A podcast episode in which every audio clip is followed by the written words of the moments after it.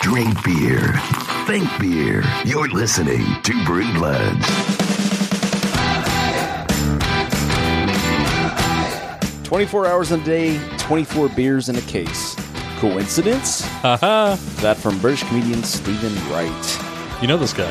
I do know this guy. Okay. Episode one Personally, or Yes, we're quite. Uh, we're we're more than bosom buddies. you guys are tight? We're we're more than whatever's beyond bosom buddies. That's what we are. Episode one seventeen. Scissor of Blue sisters? Bloods. yeah, exactly.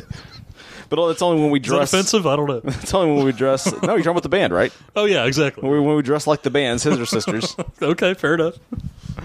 which means you dress up like Tom Hanks and Peter Scolari from Bosom Buddies, Right. So it, it ties back to Bosom Yeah. Buddies. and then we throw That's on the important thing. And then we throw on some strap-ons and drink some beer. Yeah, of course. Uh, let's talk some news. A little bit of brews in the news. The holder that holds the beer, you strap it onto yourself. Right, exactly. Yeah, Uh, Yeah. it's the it's just the- making sure people It's the knew. beer hat that holds the beer. you Right, exactly. On each side, Yeah, holds you one strap can that on each- your right. head, yeah, exactly. It's what the what in the beer industry we call a strap on. Yeah, exactly. Well, Gotta- some people don't know the shorthand. I know, You nobody- get new listeners every week. Right. I want to make sure they know. It's it's it's beer industry talk. right, hot, exactly. hot industry talk. It's, it's way inside baseball Yeah. or inside beer or whatever. That's what you would have heard last week in the uh, post game show from the Franconi interview. Yeah. that was ex- part of that. Yeah, we Him ex- talked about yeah, all the beer terms, Right, and that one exactly, came up. exactly. Yes. So to continue on with the constant theme that we brought up on the show, maybe not constant, but we brought it up a lot. Going to continue on now. Yeah, is the fact that beer sales seem to be a little bit in trouble, and this actually comes from VinePair.com, if that is a real site, and they say that um, the beer options have actually decreased for the first time in five years on shelves. So the diversity uh, of different types of craft beers and things like that, it's not.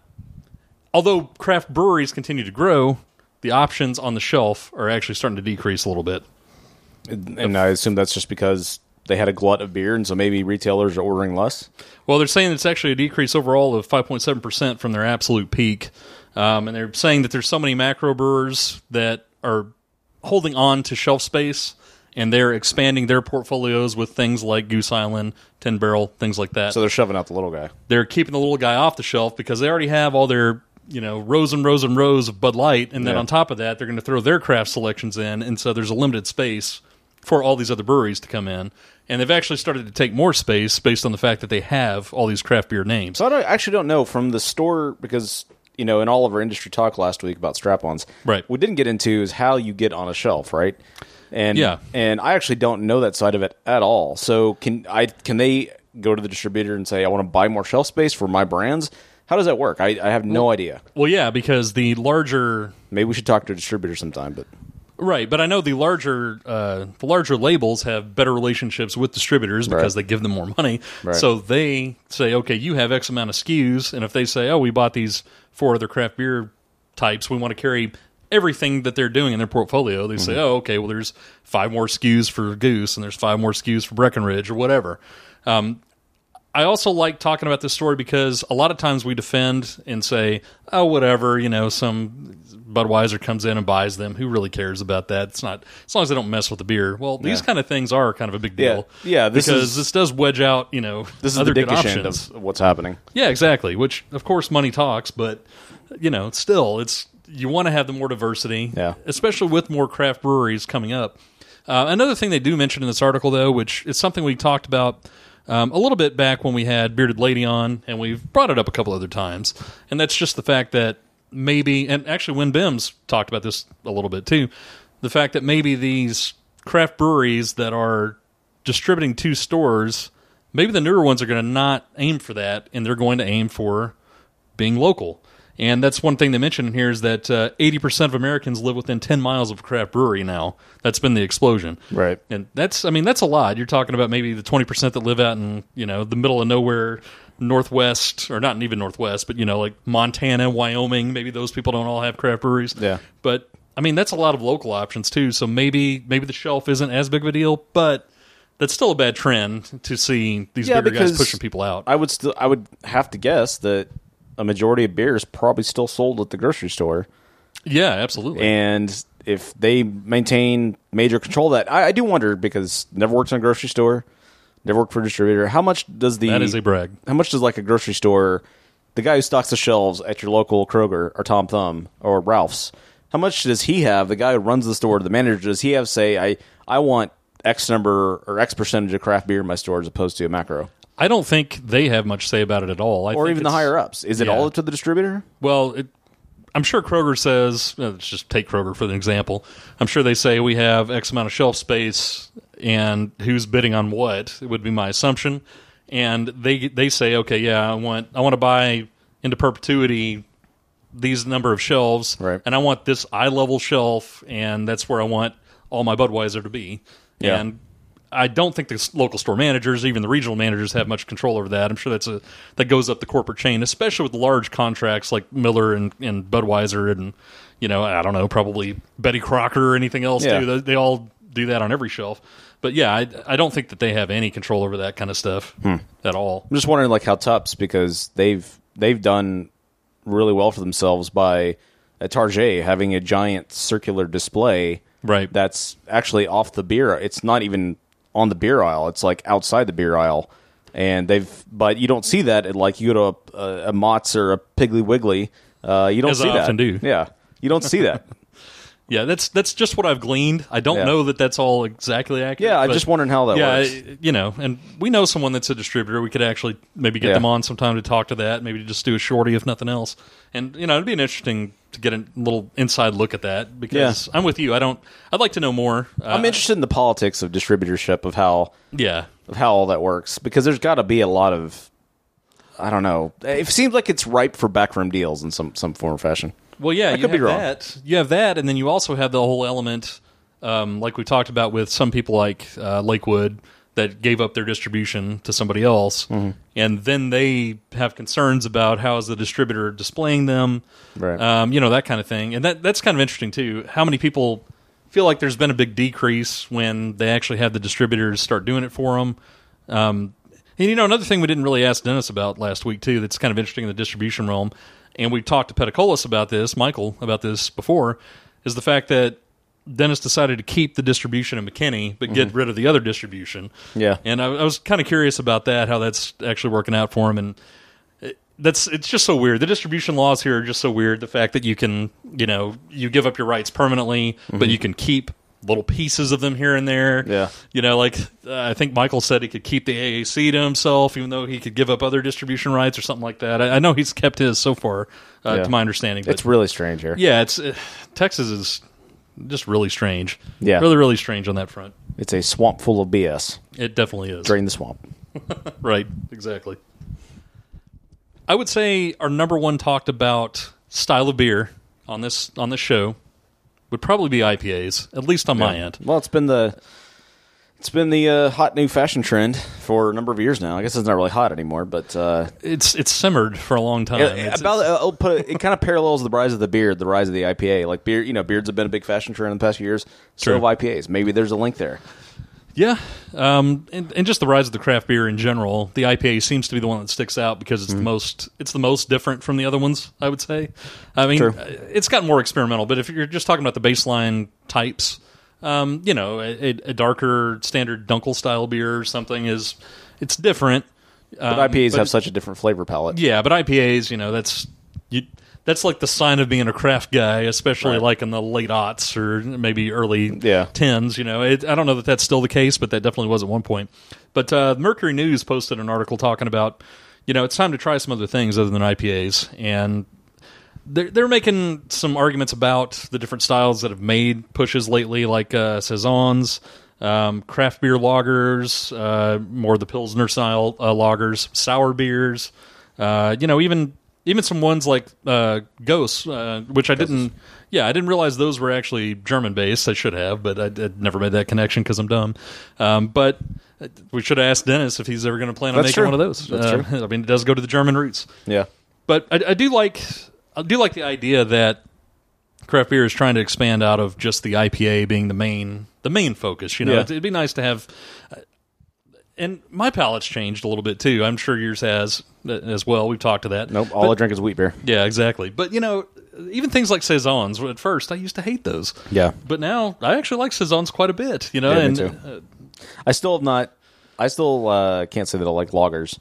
No, But- Lager's one I can't get to. Uh, I can't get myself to like. I've, I've tried several different ones. From, I'll, I mean, I'm willing to try them to keep trying them. I'm, I'm bound to find one I like eventually. Some of But the I- black lagers are not not terrible, but I still don't even really like those. Yeah. Uh, it's something about that lager yeast. It just has a specific flavor. Hmm. Uh, I know there's different yeast now, and uh, there, there's something about it though. It just it I can't explain it. It's not quite like a Belgian, but it's something in that realm that f- that tastes kind of drying and earthy. And Yeah. I, I don't know what it is. I just don't. I don't like it. I like the I like the ales much better. I would say that uh, as far as the sort of badge of honor of the craft beer drinker now is probably the wildly fermented beers and Yeah. the sours. It's kind of taken the place. I don't want to say it's taken the place of the IPA because it hasn't as far as sales go. Yeah. But as far as saying, if you want to stand out in a crowd and say, I'm a craft beer guy, a craft beer snob, maybe, Right? Hey, nice transition. like, to make a, a tease to the next segment, that that's probably what you're going to proclaim first instead of saying, hey, I'm an IPA guy, as you used to do all the time, as Yeah. soon as you met somebody. Right. That was, how you that greet was my yourself. second factoid about myself. Hey, my name's Dirty Dustin. I'm an IPA guy. now you introduce yourself by saying, "Hey, I- I'm into wildly fermented beer." Yeah, exactly. I have this beer podcast, so I know all about beer.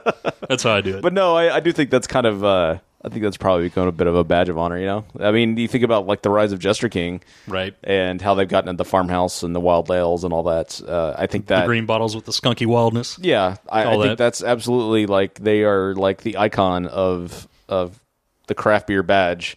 I would for say that, so. for that type of guy, right? And I'm not saying they have bad beers because they not by any stretch, but I'm just saying they get out Yeah. out there, get experimental, and uh, Yeah, uh, and you know, a couple of new craft beer or craft breweries that have opened up.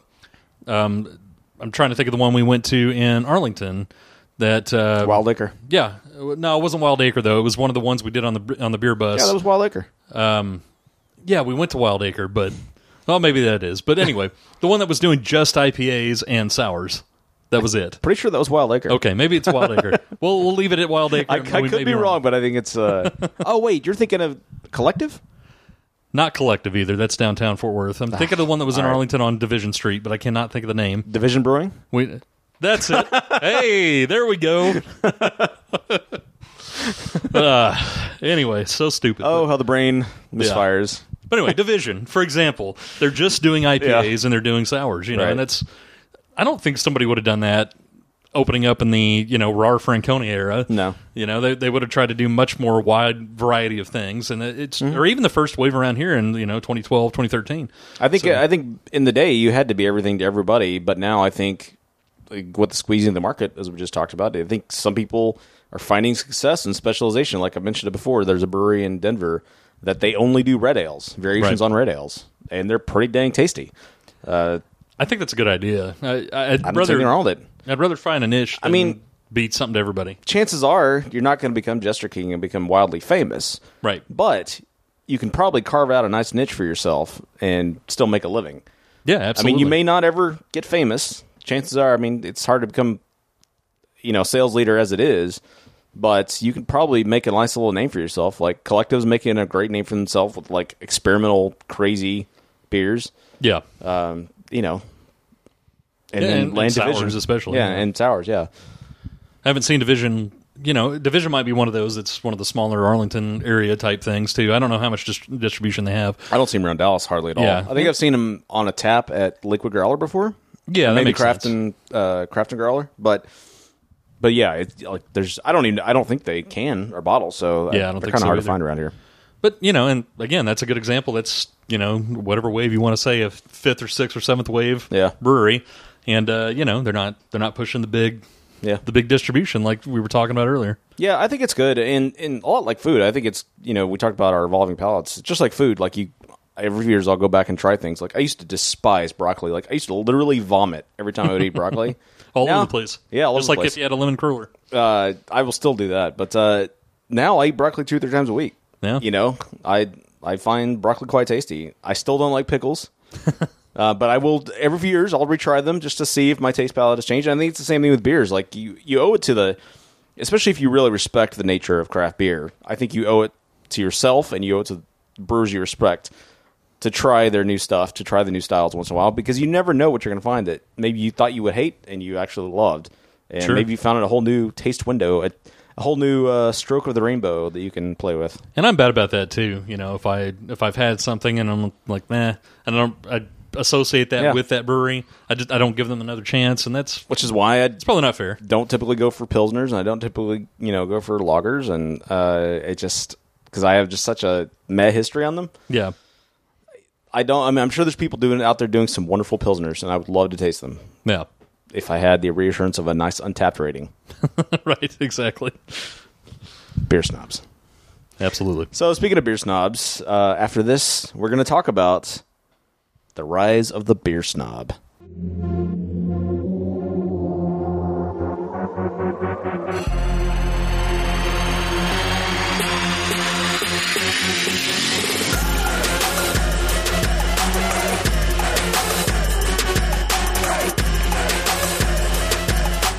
Hey guys, Josh here, just to let you know, to remind you, to get the word out, to put it in your brain that no matter when you're listening to this podcast, Thursday is right around the corner. What's so significant about Thursday? Well, at Thursday at noon, you get to tune in and listen live to Liquid Lunch. Join myself and Catherine Contreras from She's Crafty Podcast as we join forces to bring you Texas's live midday craft beer show. It's the only one like it out there in the entire world. We're live. We take your calls at 713 678 0070.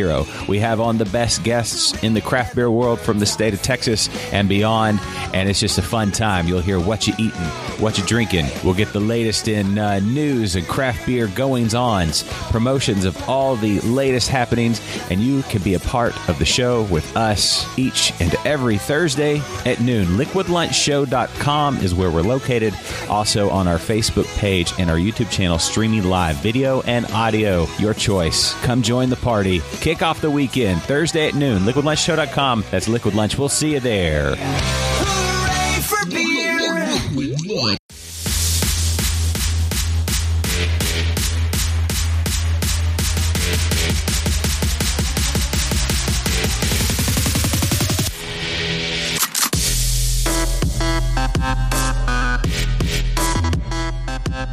We've seen something arise in the, in the last few years with the advent of craft beer. I think with the with the rise of any trend, you're going to see a rise of arrogant, snobbish people. And what we're talking about today is the rise of the craft beer snob. Right now, this used to be in the '80s and '90s the wine snob. Right. go watch an episode of Frasier.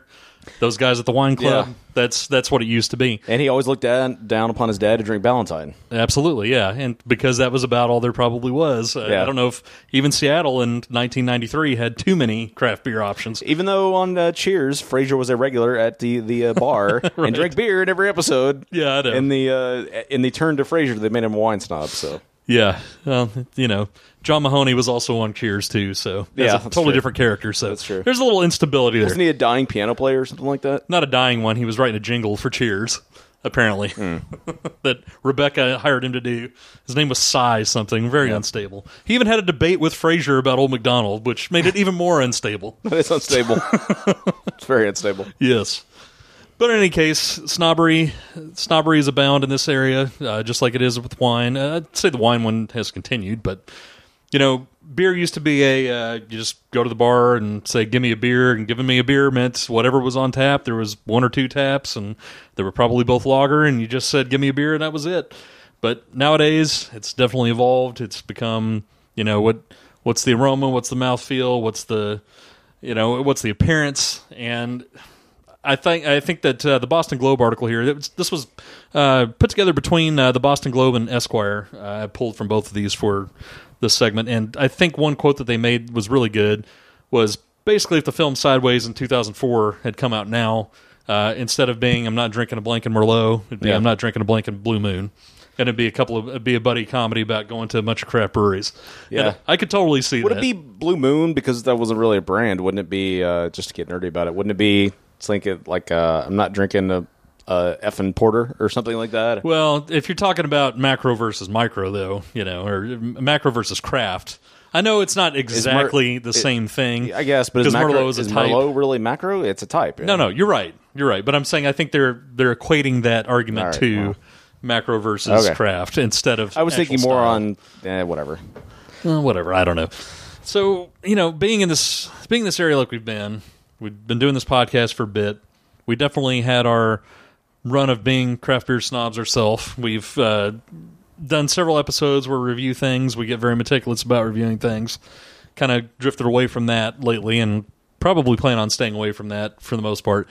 But I think I think there are different levels for sure, and we're going to go through a list that Thrillist put together too Well- of, of the types of beer snobs. And we, yeah, I, I, I just want to comment on what you said. Like, we haven't really talked about it on the show, and the reason I think is because for me, and I think this is like particularly timely, is not to say I'm not still a snob in some ways. I'm sure I am. we'll find out, you know, after we go through this. But Right. I think for me, not that I don't still criticize beer when it's bad or when it's think about it when it's good because I because I do absolutely. Sure. Yeah, we all have our preferences. We all find things we like and don't like. But I think what I found myself doing was it's much like we used to do movie reviews and TV reviews uh, back when we before before there was a craft beer industry. we were in the early days, the, the early dot com days of doing movie and TV reviews, and it's- I don't think it's something we ever talked about. And we used to go to you more than me, but I mean, you- I would go to a lot of movie review or movie screenings with you. You know, so much so that we were going going to two or three a week sometimes, and you find out like I I think what I found for me uh, with movies and TV because I did more TV the more of the TV side back in the day. Uh, it, I found that I was enjoying the product less and less, like just from a purely visceral, experiential level because you start when you start criticizing like really thinking about it you really start to pick apart the details and you i think i found less and less enjoyment from the products Yeah, it it makes it more of a chore. Yeah. Also, Yeah. because movie watching and beer drinking should be more fun. yes absolutely And uh, yeah, this makes you more of uh, you know if you're not you're not a cicerone or I don't Yeah. know, uh, then your your critique for not having the proper critiques, but at the Yeah. same time you also so so you take that and then at the same time you're like you said you're trying to find ways to be critical of something Mm-hmm. when other times you might just be like, oh, it says a couple of these notes, it's tasty or Yeah. whatever. You don't want to sound like five out of five guy every time you're doing a review. Right. And so yeah, that and got to me. conversely i don't want to always be one out of five guy Right, exactly. and yeah. i for me i think what i got tired of was i was not that i wasn't enjoying beer but i think i was finding myself uh, a little less willing to experiment Yeah. and I was finding myself a little too critical, and sometimes that was coming out through the show. I think I because I there was there were particular episodes after we recorded. I'm like, why did I say that? Like, I still put them out because Sure, it's our yeah. show. But I was like, I was way too hyperbolic on that. Sometimes it was trying to be funny. Sometimes I think it's generally what I was feeling. yeah, sure. But then I started, I kind of pulled back like uh, within the last couple months. I'm just like, I need to like tap the brakes. Like, I don't think I'm enjoying this as much. Like, I need to, and to use the term of the show, I need to be less of a snob about it. So, you know, we talked about this, and this is why we've kind of gotten away from reviews. And I think, I think me, I think it's a better show for it. Um, I think it's a more, we want to do more lifestyle, like celebrate beer. Right. As opposed to Beer and beer culture, just th- things cel- around it. Yeah. celebrate. Even though we're going to demonize some people today, uh, you know, like but celebrate the culture, you know, Right. And appreciate Well- appreciate what we have in front of our mouths. So we can speak to this. Yeah. Because we Because we suffered are- through being snobs for We have sure. been those people. Uh, And um, we still have elements of that, of course, I'm sure. But Everybody, yes, absolutely. and we're going to go through some of these things where I'm going to say I don't necessarily agree with this thrillist list or with you know what they say in these articles, but some of these things are dead on, Mm-hmm. and it's annoying. I know it's annoying to brewers as well, and it, it's kind of unfortunate that that it's come to this in some ways, but. But you know, that's well, that's the nature of any fashionable sector. Like even within, like I'm a big sci-fi nerd. I mean, there are elitist sci-fi snobs within nerddom. Yeah, I that know. if you don't like this particular property or you don't like it the right way, right. I mean, I love our friend Billy a lot, but we have a lot. we agree a lot on a lot of things, but when it comes to Star Trek, I'm a lot more open minded than he is about changes that are being made. Sure. You know, th- something like that. It- and I think even Billy would tell you he's probably a little too hypercritical at times. Sure. but uh, that you know, that's just uh, it's just the way it goes. And I think any popular sector, you're going to find the elitists within it. Right. In this Esquire article, they go through several different elements that are the most annoying things about about uh, beer snobs. They're very similar to the Thrillist list, so I think maybe it'd probably be good. The the only one I want to point out here that they point out that the Thrillist list is not, and this has been a bad trend, I think, and that is the people that make a, a large production out of drain pouring beers. Yeah. And like they note in And we, this article, we talked about that a lot. yeah, and, and like they note in this article, though it's the high, the more the more highly regarded the beer is, the more of a production people make about making it a drain pour and Yeah. celebrating the fact that they made it a drain pour, and that's really annoying. It is. just because your particular palate doesn't like that particular beer that time, doesn't mean you know the thousands of other people that have rated it a 98 on Beer Advocate and you know a 99 on whatever other forum or Untapped gets four out of five doesn't make you cooler for thinking that your palate doesn't think it's that good and I'm going to show everybody that I dream pour it or that everybody else is an idiot. You know, it's it just it really annoys me that again, that's kind of why we got away from the reviews because I like the idea of celebrating the culture around this and celebrating the wide varieties of beer that exist. And I want to celebrate And- the, the artists that and the entrepreneurs Yeah. that make the beer. And I recognize I don't like like we've talked. I don't like loggers. I'm not going to go get the highest rated logger and drain pour it in front of everybody Yeah. just to prove how cool I am. That Yeah. oh look at me drain pouring a logger. Yeah. you idiots that drink lager. Like it just it gives a really bad it gives a really bad vibe to the whole. Something that should be more communal. Like craft beer Exactly. shouldn't be so confrontational. Absolutely, I agree. We're we're kind of a small community as is. Yeah. You know? yeah, I, I agree completely. And I was thinking about Frasier uh, a second ago. You know, I was thinking if if the Frasier were still on the air today, you know, they would have a Frasier Niles go drink some craft beer episode, and how Probably. they would they would hate it at first and demonize it, and then Frasier Niles would come around to being craft beer drinkers, or at least acknowledging that they have some value. Yeah, absolutely. yeah, that's true. So this list from Thrillist is the 19 types of beer snobs ranked by obnoxiousness from And- 19 to 1. And this originally, along with the Boston Globe article, came out mid 2016, but Thrillist has actually updated it as of this month. So I don't know what they changed from before, Yeah. but this is a recent list. And I think uh, I think they've done a pretty good job of it. I think it's still relevant even if most of it was comprised in 2016. I think it's still uh, quite a quite uh, relevant today. Absolutely. So the first thing they have is the evangelist, the, the person that's always looking to win a few converts. The evangelist brings a few choice selections and a hefty supply of tasting glasses to any social gathering. So this is a guy that, rather than just bringing his own six pack of whatever, he's going to bring uh, a variety of bottles and expect everybody to do to do a bottle share with him, even if it's not a bottle share event. Right. And he's got to bring the coolest thing that's Yeah. available that you probably haven't had. And yeah, you know, this is one that in the right situation, that's fine. If I think if it's set up to be a bottle share, or even fine. if it's just a large gathering that you know maybe if you go to a friend's house that's having a halloween party let's say or something like that i don't know just something that people do then if you bring a beer and you want to say hey a couple people want to try this you know you got beer friends there that's fine it's it's when you take it to the extent of you go to somebody that's over there drinking Budweiser or is drinking, uh, you know, some I don't know, a white wine or something, and you're like, "Why are you drinking that? You should be drinking this." That's Yeah. that's when it gets annoying. If you want to keep it to your beer friends, that's fine. But doing that, that's when it gets really aggravating. yeah, I agree. Uh, luckily, we don't go to too many parties anymore. We're getting too old for that. S. Yeah, that's true. yeah, when you're 40, you don't do that as much. That's right. Uh, next up is the sampler, and they say, and no matter the situation, samplers always request a preview taste at the bar in order to make an informed decision. Um, you know, I don't necessarily think that's a bad thing. I, If I think it's- it depends. Again, it depends on context, right? I, Right. I don't like the few bars I've been to that aren't craft beer bars because I just don't go hanging out at bars anymore. I don't see that a lot at bars. Where I see that is at like growler shops. But then Right. again, growler shops are kind of set up for that. Now, I think there is a limit. I think I think you should not be able to have, let's say, you You don't sample all 30. Yeah, you can't sample all 30. I think you should maybe request no more than two samples at a time, maybe three at the outside. But you should order, if you want samples of three different beers, you, you damn better order all three of them at the same time, all three Oh, yeah. samples. Don't sample one and, oh, now I want to try this one. Now I want to try this one. And, it, you know, it takes. Right. Sometimes it takes a good bit of time just to get a sample because maybe they've blown a keg, maybe they're serving other customers. Well, on, and on top of that, too, also plan on buying a full beer of something. Yes, Have yeah. something that you know you like, even if you don't like the samples, and go, Yeah. oh, okay, I'll go with that.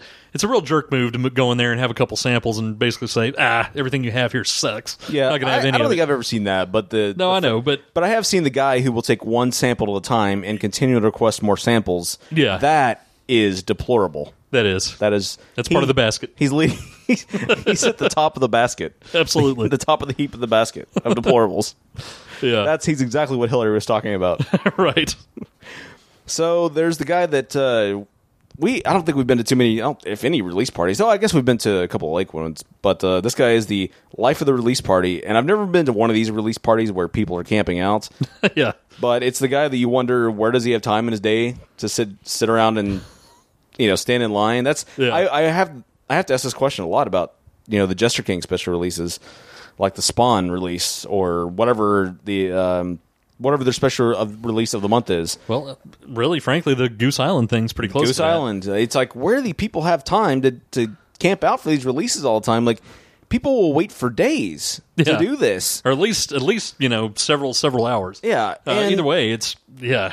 And I don't know what uh, you know. I don't know about uh, the Three Floyds, the Dark Lord Day, or you know, I don't know what it's like up in the Russian River country with Pliny the Younger. I, I just I Right. just know about Jester King. I see it because on our local Texas groups, people desperately like, oh, let's caravan together. Let's and like, and I have to think about. I'm sure you're having a good time. I'm sure the release lines are long. I.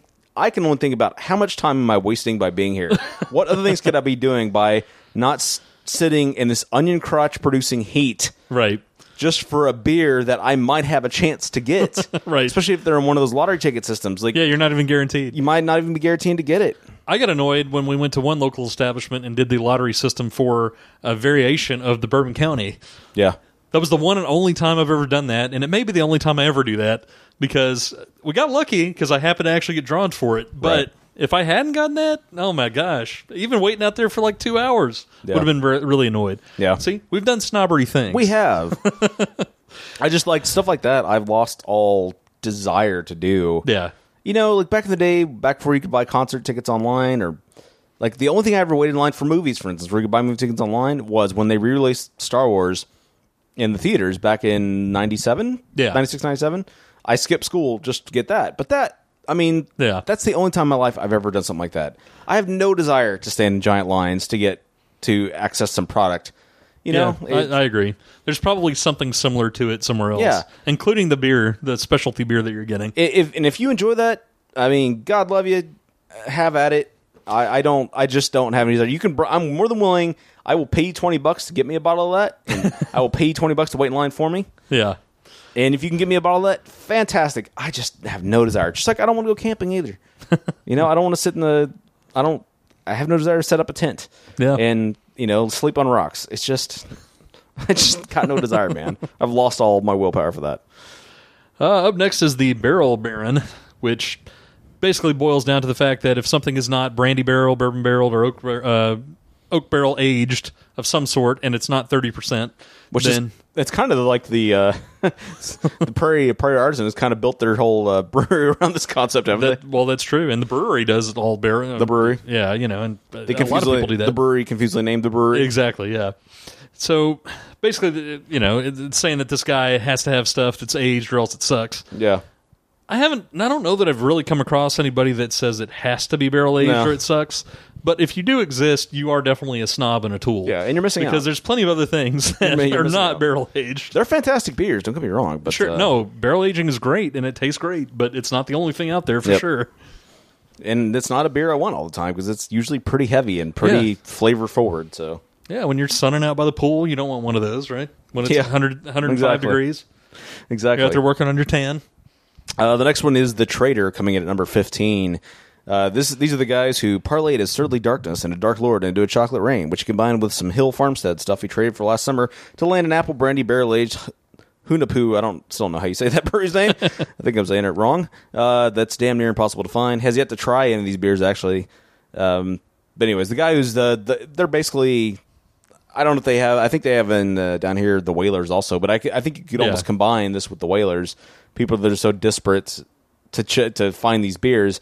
In this case, it's the guy that loves to talk about the trade you made. It's like a baseball trade or something. Yeah, If you want to talk about the time that the you know the Ca- the Cowboys gave up. Uh, not Wa- I was gonna say Warren Moon, but uh, he was a Houston Oiler. What was his name in the eighties? Uh, the time that the Cowboys traded Herschel Walker. to Herschel Minnesota. Walker. It's like Warren Moon. Yeah. Herschel Walker, and then got all those draft picks that led to Super Bowls. Yeah. It's like that type of it's like it's like us listening to like an NFL draft or something. That's just like, oh god, just go away.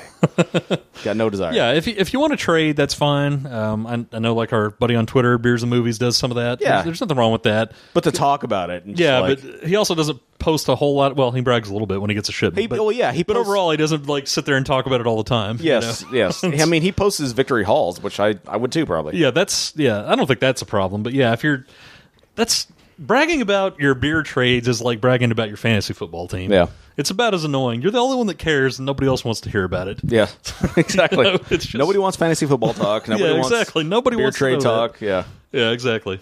boy, there's nothing bigger than being fantasy football talk, except maybe fantasy basketball or fantasy hockey talk. Any fantasy team is it's not something we need to talk about. Stupid, and it needs to go away. At least don't talk about it. Yeah, Next up is uh, the sudden true believer. The speed with which the sudden true believer transformed from liking to spice it up, liking to spice up the usual rotation of domestics with a Sam Adams on occasion, to dividing the day equally between keeping up with untapped and pricing beer fridges on eBay. So basically, it's somebody that uh, just all of a sudden got into craft beer and they love it and they hate They- everything that's not craft beer. basically, they found Jesus for beer. Yeah, exactly. Um, you know, I don't know. I don't know if I mind that person as much. Um, of of the offenders on the list, that's Yeah. the least offensive for sure. Um, as long as they're not whipping somebody about it, but you know, it's it's one of those things that if you have transitioned to another, you know, you you like craft beer and you don't like the domestics Yeah. anymore, and you want to talk a little bit to that. I don't know that that's necessarily the worst thing. I mean, they, I guess it depends, like what level. Like if they're constantly talking about it, I- if they're gonna be if they're gonna be proselytizing to you about craft beer, let's say, yeah, or whatever the subject is, yeah, that can get old. If they say Oh, yeah. if they find Jesus beer in their hearts, you know, they have a beer shaped hole in their heart and it, it gets filled with You gotta a, fill with the Jesus a prairie beer. artisan prairie bomb or something. Yeah. Fantastic. Yeah. But when they it's just like uh, the Jehovah's Witnesses that come to your door. Yeah, I'm going to shoo you away. Go away. I don't want to talk to you. I don't care that you bring the kids out. That's shameful, and you should go away. right. Uh, d- yeah, that's that's bad. I mean, I don't think I don't think I don't know if this person deserves to be that high on the list because they don't. I think they need to qualify it more to be number Right. fourteen. But there's nothing wrong with a person being converted to something like crap beer. It, it's two guys sitting here with beer fridges. You know, Yes, absolutely.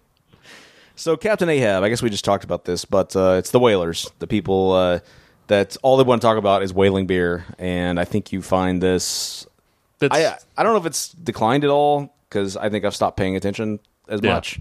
But you s- can definitely find it on Reddit. People seeking this or that beer. I've get the beer trading and that appears people to waiting in be- line for release day stuff. Yeah, that appears to be a uniquely U.S. thing too. Yeah. or at least more so. That's not as common in the Euro uh, markets, and I don't know. It's just I mean, based on what uh, based on what Dennis from Franconi said last week, yeah, absolutely.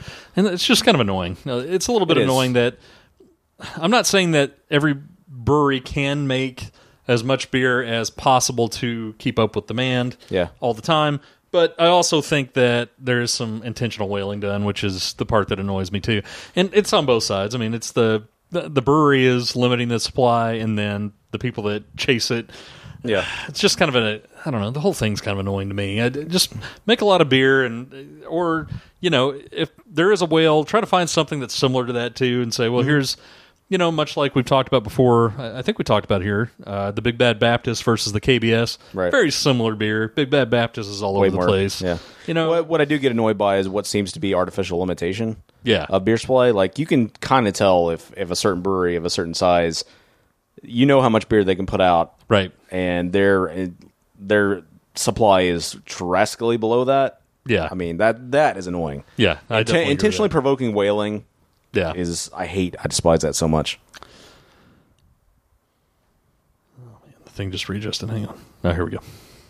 Uh, number 12 on the list is the glassware obsessive. And that's basically somebody that says certain glasses have to be used for certain beers.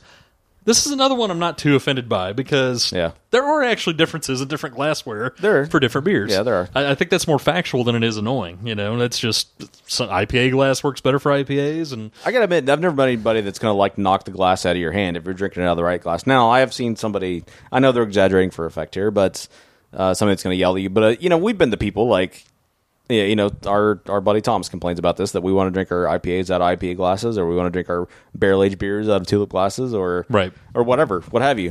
or I'm that's gonna drink what- my porter out of shaker if I want to. but that actually suits. But it does. It It the does. best. It depends uh, if you if you're looking for the optimal drinking experience. Yeah. And you're kind of into those qualities, then put it in the right glass. Yeah, but if absolutely. you're if you're Joe Sixpack, you know, drinking your cores, or you're you just found you just came to Jesus about IPAs, I'm not gonna smack it out of your hand. I'm, Right, exactly. you know, if we get into the subject and the subject is somehow broached about maybe he sees this fancy glass in my hand and he asks me, he sees my IP glass that looks like a, a rigid female to pleasure, pleasure device, then maybe I'll explain. With a tulip head on it. Yeah, with the, yeah. Which I guess could be part of it. Uh, yeah.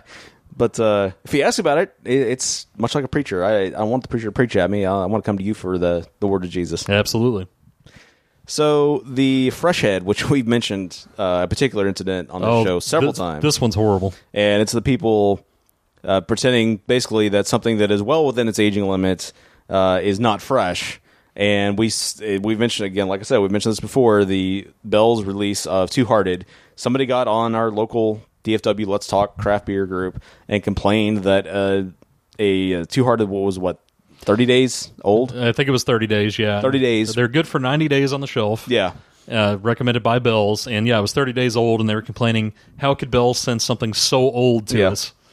Yeah, which is just ridiculous. and I would say that you know there, there's I bet the brewers now are probably working on you know getting IPAs to last even longer than that. Yeah, oh yeah, I'm sure. But yeah, I just like the fact that in this they happen to mention that someone says, "Oh, that's 10 days old." Yeah. Um, oh, you need to get this one that was 20 minutes ago before someone sees you. Those people are that bad though. Yes, It's- they, there are people that are that bad. Absolutely, we've experienced them in the wild. Next up uh, is another one I don't think's a huge offender. It's the brewery fanboy. It's someone that has uh, all kinds of hats, shirts, patches, buttons, etc., and then wants to strike up and see how many uh, strike up a conversation, see how many brewery owners uh, they name drop within in the first three minutes. That part's a little annoying. But if somebody's actually a fan of you know several breweries and they like them and they're Mm. wearing their swag and it's they're walking around as an advertisement for that brewery, I don't know that that's necessarily horrible. I don't see that as that's no different than wearing a music uh, like a band T-shirt or maybe a T-shirt of your favorite TV show. You want your if you want to wear your Charles in Charge T-shirt. I mean, have at Yeah. it. To me, it's Go to no town. different. Yeah, it's no different than a band or a sports team shirt. Yeah, You know, it's, that's yeah. just what you're into. I mean, sports sports fans are the most egregious of that type of of advertising. Yeah. for another entity is they wear the jerseys everywhere. I mean, it's it's it's egregious. yeah, And side note, why is it okay? It's not okay to wear a band's T-shirt to the concert of that band, but it's okay to wear a jersey of the sports team that you're a fan of to a sports event of that team. as long as it's the sports jersey of the team that's playing. I know, I know, but I'm saying, but so that they but- say specifically to do like you could wear a concert shirt. yeah, from another concert that's not the concert that you're going to. Right. But if you wear another team's jersey to a team event, Right. Then especially if it's another sport. yeah. I mean, that's chaos. Oh yeah. If I'm going to wear a Chicago Cubs uh, jersey or uh, to uh, NBA s- or a Sixers game or something, Yeah. NBA I was going to say NBA Sixers, but it's kind of generic. But a Sixers game, I mean, a basketball Sixers game, yes. Oh, oh, that's a big violation. yeah. But it's just funny the contradictions there. No, I agree. I definitely agree. Uh, but uh, back to, to drinking sports. The self-important homebrewer, and I'm not going to say, I'm not going to name names, but definitely run into these people that they only will drink homebrew. Oh yeah. Uh, the people that uh, everybody else's product is uh, is poor. Everything else is mediocre. But if I make it myself, I, we've met these people before, Oh yeah. Of course. Yeah. and yeah, I just think you're missing out on the spice of life. Right. I think the main thing that the main reason I don't think we make more beer, other than we're terrible uh, at it. Uh, I mean, I think we get better, but it Our, makes our so- last one was drinkable. yeah, it was, but it makes so much beer, and we don't drink beer that fast. Right, exactly. I mean, we had that pale or that summer ale for God months upon months. Oh, yeah. and it was just like I, I can't store this And, anymore. and we tried to give it away, and people wouldn't take it. yeah, people so- wouldn't take it. tried to force it on them, and Oh yeah. they said no means no. Next up is the group thinker, thinking that a beer is pretty good, and then they go and look at Beer Advocate and Untapped and say, "This is rated really low. I guess I don't know if I like it because there's something weird about it."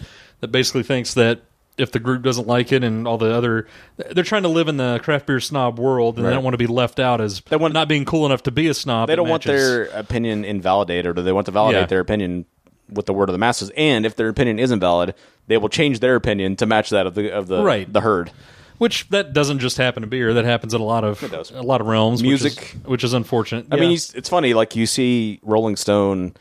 Um, Rolling Stone was we were talking or we heard about earlier this. Rolling Stone's getting sold, right? Right. And uh, they were talking about how like they used to be super critical of bands like Leonard Skinnard or Tom Petty. Yeah. But now here 20 and 30 and 40 years later, if you read a Rolling Stone review of those bands, they're just heaping with praise. Or conversely, somebody that was a hot new act back in the day, they praised maybe three albums down the road, they turn on them and everybody else turns on them. You know, it's the same Right. phenomena. It's it's Yeah. the, it's the group think Oh yeah, absolutely. because everybody wants to nobody wants to be uncool and have an unpopular opinion or, or a lot of people don't yeah, a lot of people don't. a lot That's of people true. don't yeah uh, number seven is the trend the trend chaser so one summer it's all about goza the next summer it's about any ipa that isn't preceded by the words new england which is something we're definitely seeing this year Yes. and it it just made makes me laugh and i've seen it several times on the local facebook group just because you know it's something i see all the time is people like when is the dfw brewery finally going to make a new england ipa And i've se- I, I think i've seen that five six times in the last few months Yeah. it's like well maybe they don't want to make a new england ipa maybe they will when they get around to it Yeah. when it proves a verifiable like a an actual i mean I know it's a trend but Um, Maybe just enjoy the IPAs. that they Yeah, make now maybe- that you've enjoyed. yeah maybe there's a texas ipa that needs to be made why are we so concerned Yeah. with these new england ipas And maybe West Coast IPAs are still good. They've or been what around forever, and they're why don't still you good. acquire some New England IPAs from an actual New England brewery that makes Right. some true New England IPAs? Yeah, exactly. Why do you want these TFW brews to be something they're not? You want Texas barbecue in Maine? No. Yeah, no. So yeah, get what get what's good here and get what's good there. Yeah. And you know, don't worry about it. Do you want barbecue anywhere else outside Texas? No, you don't. Yeah, especially not up there. Yeah. Do you want the Dallas barbecue up in New York? No, you don't. No, you don't. There's a little place called Dallas Barbecue. Last time I was there, no, That you is don't true. want it. It's not Dallas Barbecue. Number six is the professor, and I would say we have some personal interaction with this, but it's won't even listen to you at least uh, at, if you're not at least uh, taking Cicerone classes, and basically saying that somebody that just has general opinions Yeah. is invalid because they don't know all the details and the ins and outs and all the lingo and every you know everything under the sun. We've experienced that backlash back on our review days on this very show. Uh, Yeah. of basically saying these guys are idiots. They don't know they don't know all their terms off the top of their head. And Well, I remember a very, very striking one was somebody making fun of me because I didn't know because I'd never heard it pronounced, um, and I had not bothered to look up the uh, pronunciation. Shame on me, but I didn't know how to pronounce Britannomyces. yeah, You know, oh God forbid, I don't know how to pronounce a complex word. like you know, like somebody lashed out at me about that. Yeah. And I'm you know, our friend Thomas back in back when I used to actually pay attention to sports, because I had an opinion about let's say a running back or something. I was an idiot. I'm a, I'm a constant sports idiot Yeah, because I don't right. know everything about sports. I'm a sports idiot. I can't have an opinion about a running back. right. You know, and that used to drive me up the wall. Like Oh, I know. Yeah, it's it's just bad that the bully in any realm Yeah. is annoying, and that's that's basically what we're talking about is Yeah. the the bully that thinks they know everything under the sun, and even if they ran into somebody that did know more than them, they would find some way to think that they didn't know more than them. Yeah. There's, nobody knows more than them, and Yeah. so they- they're just looking to run somebody down. you have to acknowledge that we're all ignorant in some fashion about something out there. And yeah, you may know something about one thing, but like we're all students ultimately. Somebody's going to be more knowledgeable. We all have our masters. Right. And uh, you got to acknowledge like we're here to teach each other and there's a nice way to do it and you can politely inform without like smacking them upside the head with your knowledge. It's Yeah, oh god, it gets old, so old so fast. And see, I, I want to skip just a little bit here. Um, we can go back to number five, but number four I think kind of fits in the same realm as number 6 It's the master debater that basically says, you know, I tried something, I say it's pretty good, and then they come at you with, bro, you don't know anything about beer if you think that beer Yeah. was good because this, this, this, and this the the types of hops they use here and the brewing process they use there and the way they do fermentation there is terrible and you just don't understand any of that so you just don't have any kind of good palate and you're a moron and that's the same if somebody likes a beer they like a beer and that's basically what Yeah. we did on the show when we were reviewing was what do we like what's what is our palate like and Right. I didn't really care about all the particulars that went along with that. You Mm. know, if, if if I wasn't saying the right terminology or I didn't know everything about the creation of the original IPA and how this IPA differs from that or what the evolution of that has been since that time that I should really be picking up the subtle differences. I- Yeah. you know, it, it tastes good and this is why it tastes good. Knew enough. We I think we know enough to be able to intelligently talk about it. We might not know every single thing under the sun. Well, mi- we don't know everything under the sun. Yeah. and that's okay. And that's the same thing for We're somebody. not who even just picks level up a one beer. cicerones, so Yeah, th- that's the same thing for somebody that just picks up a beer and says Yeah. it's good. You don't need to debate them into the you know for the rest of the night about how stupid they are. Just Yeah. let them like what they like. Yeah, I, I think it's like you know when it comes to movies, like I think my wife still thinks that you know we go into you and I will go into way too much detail about some things we don't like and like about a movie. Yeah. she goes, she's always you know she said before like you and Dustin just talk endlessly. about movies, about what you like and don't like. Like I don't understand how you can talk that much about a movie. Like I just liked it, or I don't like it. Like We can do that. yes, for we sure. Can do that. It's the reason we have a show where we talk. right, exactly. Two of them actually. yeah, that's true. Uh, number five, going back to number five, is the Music Man, and this is basically the people who accuse breweries of selling out, much like bands accuse uh, bands of selling out when they go from uh, tiny little uh, independent labels to somebody you know like Virgin Records or something. I don't know if Virgin Records is still around, but whoever. Uh, you know, when breweries sell out some of their shares or whatever, they get accused of selling out here. And uh, the last sentence here, I think, is apt: is that God forbid anyone expand beyond their early nanobrewing days and attempt to be able to afford a trip to the dentist or whatever. Right. I mean, yeah, it's just, nobody's in the business to lose money, and some people are in it to ultimately sell out, as we talked about many times. Sure. they build themselves to sell, and there are some people that uh, are in it for the love of the game, like uh, I think Dennis from Franconi is in in, in for, and uh, Michael Petticolis. Yeah. uh, they're probably making a decent little living off their breweries, but they're not necessarily looking to strike it rich either. Right. Unless maybe the right opportunity comes along. Yeah, who knows? well, yeah, but, I'm just yes, saying I know that's- what you mean. they're not- They didn't build themselves to sell, Right, necessarily. exactly. Yeah. yeah, that's true. Uh, number three is the one upper. You've got a good beer, that's great, but the one upper has had one that's better. And I think this kind of falls in line with a maybe they this list is a little too expansive. Uh, maybe it's they kind could of like the debater. yeah, kind of the, the debater. They everybody's had something better than that, Yeah. uh, and they're very smug about it. Yeah, I mean, I think we can probably just move on from that, but it falls in line with a lot of others. Yeah, uh, number two is the speculator. Um, they say that this person got into beer a couple of years ago when the trend had peaked, uh, and they were able to buy uh, a bunch of beer and cellar it. And they talk more about it's kind of similar to another item that was on this list earlier. They talk uh, the the trader. It's kind of similar to that, Yeah. but they basically talk about the fact they have a bunch of bunch of stuff that they're cellaring and waiting on, and they probably have talked about it more than they've ever drank it, which that's unfortunate if somebody's doing that. The same thing for the trader. If you're just trading to trade up and you're not trading to drink, then what are you doing here? And it's not you're not probably making a bunch of money on this. Uh, maybe you make a little bit, but on that really per, like perverts the whole the whole Yeah. spirit of the beer making. I think, and and having craft beer available. Yeah, I mean, uh, beer is. I think that that was always the great thing about it was it was almost in direct opposition to wine, is it was more collegiate, more fraternal. Like it should be the common man's drink. It's it shouldn't be this highly speculative market. There are some things that you age. I mean, like you Sure. know, Dogfish will come out with the 120 or some of their newer stuff, and they, they, it says age as well, and that's fine. There's nothing Yeah. wrong with aging things that are supposed to age. I know that uh, even Deschutes had something a couple years ago. Uh, man, it's probably been five or six years ago that was don't drink until a year later. You know, and that's fine. You do a little bit of that. Mm-hmm. Yeah, that's fine. But I guess I'm talking about more just the financial side. But like, yeah, yeah. people asking on on Reddit slash r slash beer like, oh, how much is this bottle of this worth? Uh, Yeah, how many true. beers Yeah. can I get in return for this? Like, come on, just e- either enjoy the beer and like drink it and enjoy it, or sell it to somebody for what it costs you, it plus shipping or something like that.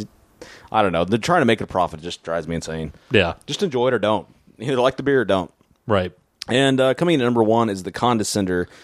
This one Is- deserves to be number one. Yeah, it should, and kind of falls in line with the drain for poor people. And they basically say that uh, the condescender is someone who look, gleefully looks down on anyone drinking a light beer, a former craft beer that's sold out, or even a craft beer that's not up to their exacting standards. When not directly shaming others when it comes to their choices, the condescender can be seen engaging in political trolling on strangers' Facebook pages and correcting the grammar of casual acquaintances.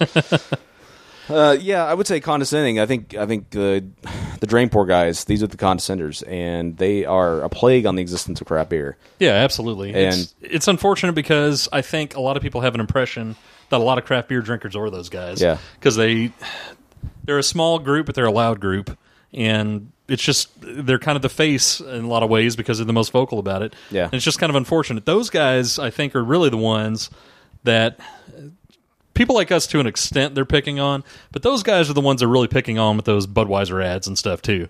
Yeah. Because you know, everything is everything has to be to their particular palate uh, standards and kind of like the rant I went on earlier about, you know, drain pouring a, a perfectly good beer that a lot of people like that you just happen to not like, and then making a big production out of it. It's it's just unfortunate. It can't. It, it needs to be more harmonious. I mean, that's that's what we need to be doing here. We need to we need to be supporting each other. It needs to be more. I, I would much prefer it to be more like the European model described uh, by Dennis of a lot of people just went to the the local brew pub you had and you went with what you had there and that was it, you know. And there's nothing wrong with exploring more than that, but why can't why do you have to why do you have to run down these other guys? Just go with what you like and talk about what you like. You don't have to just because something new came out that you think's weird or whatever. It's just it, it's strange to me to be so so full of venom towards all that, especially towards a, a group that you're supposed to be happy exists. You're supposed to be happy craft beer exists. And don't get me wrong, there is there are definitely beers out there that are terrible. That are I think most Oh, people would agree absolutely. that they're terrible beers. Yeah. But the the sheer quantity of drain pour posts is like an inverse inverse relationship to the actual number of drain pour beers out there.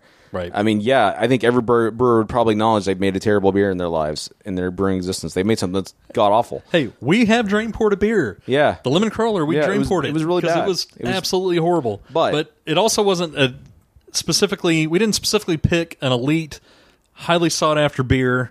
Like Yeah. go grab a let me wait in line for uh, twelve hours and grab um, a rye bourbon county.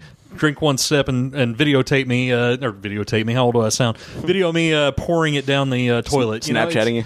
Yeah, it's just you know, it's like they do that on purpose with Yeah. that. They're not doing it with some crappy one off. Well, and and I think I think I can't remember if this was the post game last week or not with Dennis, but talking about and maybe Den- I think Dennis might have been the one that brought it up, but I don't remember if it's on the show or not. Uh, he talked about how somebody mentioned that everything Franconia does is a drain pour, or if they can't if they sell Franconia, they're a terrible establishment. Yeah. talking about some growler shop and.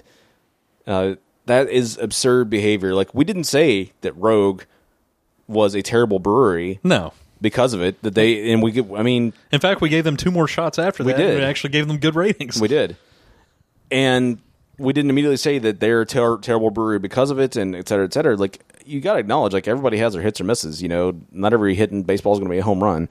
You're very sportsy. I know it's strangely sportsy today, but uh, I, I don't know. Not not every artist is going to make you know a legendary piece of art. It's just Do you like every song on every album of your favorite artist? Probably not. Exactly. No, there's my favorite album. Yeah, there's a lot of terrible, not terrible, but a lot of just kind of mess songs that I don't really care about. Yeah, exactly. It, it happens, and sometimes they have to release that beer because they can't afford to not release that beer because they're they don't just don't have the funds. Sometimes I think maybe they think it tastes good, and I somehow got out the door. I don't know. Yeah. but just to say, it did- it- the- it's just to say it's a drain port is incredibly dismissive, Yeah, and absolutely. it requires no critical thinking.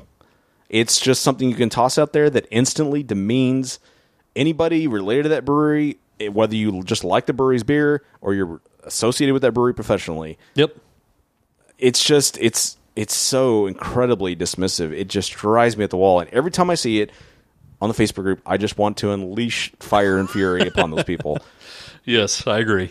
because you know those pe- the the guys that make that beer. I guarantee a majority of the people that work for that brewery care about what they're doing. They care about the product they put they're putting out, and they they are trying to put their best beer foot forward. Yep, And, absolutely. And when you dismiss somebody instantly with that phrase, and it is a plague phrase upon this industry, it is, it's just, it, it betrays your ignorance. And it betrays the fact that you're, and like all these people, ultimately you're looking to stroke your own ego uh, on any of these categories. These are all ego stroking categories. But that one above all, I think is the biggest ego stroke. Like it's it's ego masturbation is what it is. and it's beyond lazy if you are It's a beer beyond snob lazy. and you think that you know everything about the industry give it a real critique of why you don't like it Yeah. just saying it's a it's a drain pour is the stupidest laziest thing that It you is can so possibly lazy. post about Yeah, it tell me what you don't like about it. yeah because even I- the lemon crawler that we did drain pour Yeah. we did say why we didn't like it Yes. we gave several reasons Yes. why we didn't like it And every honestly, a- as much as as tired as I got of being, you know, critical of beer and why we kind of pivoted away from that, I honestly did try every beer that we took on. I tried to find something about that beer that I, even if I didn't like the beer, Yeah. I tried to find something about that beer that I liked because I think just about every beer out there, there's something to admire about that beer. Whether it's maybe it's just the label, maybe it's the artwork on the label, uh, maybe it's just the smell because we had beers that the smells were awesome, but the tastes were just kind of, you know, didn't live up to the smell or even bad after the aroma was or good. Maybe they looked fantastic. You know, I try to always find something like appreciate the entire beer and not just be drain poor. Yeah. because that again that is betrays your ignorance you're an ego masturbator and you're making the you're making the industry worse for it Absolutely. so in the end do you think we're beer snobs when after we've gone through all that do you think we're beer snobs I think we have elements of being beer snob, uh, being a beer snob. I also maybe it's for my own defense, I don't know, but I do think that there were elements in that article that unfairly cast things as beer snobbery that were that are just kind of factual or things that you just prefer, Yeah. like the like the glassware. It factually does matter, you know. And somebody being really enthusiastic about beer, if it, they keep it to themselves, it's fine. Or you know, they talk to their friends and say, "Hey, I want to." Bottle share, You Yeah. share share with your beer friends. I don't think there's anything wrong with that. So I think some things on the list were a little goofy. Um, but overall, I don't think that we're too guilty of the most egregious parts of beer snobbery, Yeah. um, especially listed in this. Probably have done a few of those things on occasion, but overall, I would say probably 80% not. Maybe 20% there is some I- beer snobbery in there. i think i think if we had gone on with the criticism too long i think maybe maybe we'd have gotten closer to that i don't think we're beer snobs i think No. we're beer nerds and i think there's a significant difference in that and i i don't i still to this day you know javi's been on the show before he uses nerd as a derogatory term even though he is a nerd uh, himself. Um, he uses a derogatory term, and I don't think there's nothing wrong with being a nerd about something that you enjoy. There's sports nerds, there's music nerds, there's uh, you know, there's technology nerds, there's sci-fi nerds. I fit into several of those categories. There's nothing wrong with that. If you Sure. enjoy the thing, you enjoyed it, and you pursue excessive information about it, nothing wrong with it. It's how you betray or how you portray your knowledge and betray your audience Right. uh, in that it, that that I think that is the big dividing line. The- I think to me, I think of nerdery more as an appreciation of a subject. I think snobbery is like going back to the term ego masturbation. You're trying, you're making yourself feel feel better by putting someone else down. Yeah, or you feel like you're above other people just in Yes. general. Um, which, Yeah, which is I- I ultimately guess to that- ego-stroking. Yeah, right. But yeah, I, I guess to that front, yeah, or to that end, yeah, maybe we're not. Um, I guess the twenty percent, I would just say, some ways we talk about beer, somebody hears about it, would think that Yeah. comes across as snobby. Right. But I don't necessarily. I don't think I've ever just berated somebody. I, I don't think I haven't. Yeah. Just been like, oh, you're an idiot for not liking this. I've tried to get people. I've tried to get my dad Yeah. to try things. He won't. He hates all of it. Like, okay, fine. You know, but it's. I don't say he's an idiot because he won't change. You know, it's. I don't know. There's just. there- I- there's a level to it. I do remember, and we can much like movies, we can talk a lot about a lot of subjects, and because we're just that smart. Uh, no, but I'm just saying, like the things that I think was an the- ego stroke. I think the things we enjoy. I mean, we can talk a lot about them: movies, TV, uh, politics, or love or hate politics. Uh, and beer is one of those subjects. And I remember going back to Reddit again. I remember one of our early things is someone commented on one of her posts and said, "I would never listen to that because how can I listen to somebody talking about one beer for an hour?" And it's like, well, there's a lot to appreciate about. there's a lot to pick apart about a beer, or there's a lot to appreciate about a beer. Right. And if you really are interested in that subject, you can talk about a beer for an hour, or you Absolutely. can talk about it. I don't think we ever went an hour with a review, but we could easily talk about something for 30 minutes, one particular beer. sure, absolutely. If that's what you're into, it go with it. It's all about how you portray your. It's it, it's all how you deliver I agree. what you enjoy, how you proselytize. Put it that way.